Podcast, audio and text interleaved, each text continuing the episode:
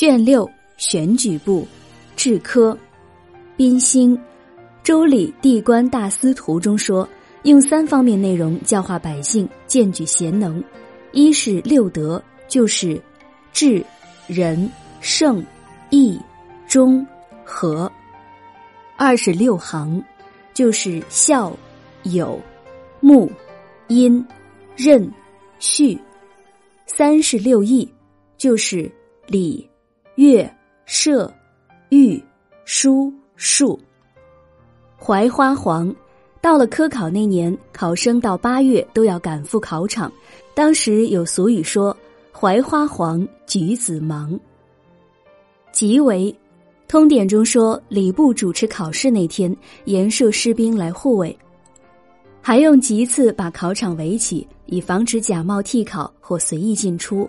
五代的何宁主持科举考试之前，世子喜欢大声喧哗来吸引主考的注意。公布录取名单时，也要用棘围起来，关闭官府的大门，禁止人员出入。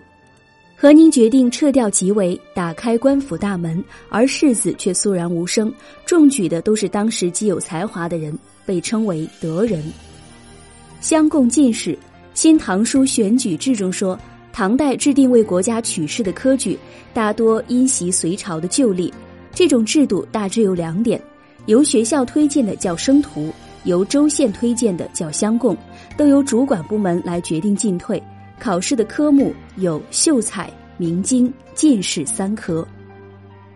观国之光，《易经》观卦中说：“六四爻，仰观国家辉煌的气象，可利于成为君王的宾客。”象传中说。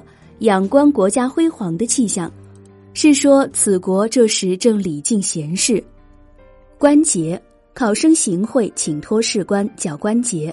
明朝的杨士奇主持考试，在士院外门柱上贴对联说：“考场各列东西，两道文光齐射斗，垂帘分出内外，一毫关节不通风。”甲乙科。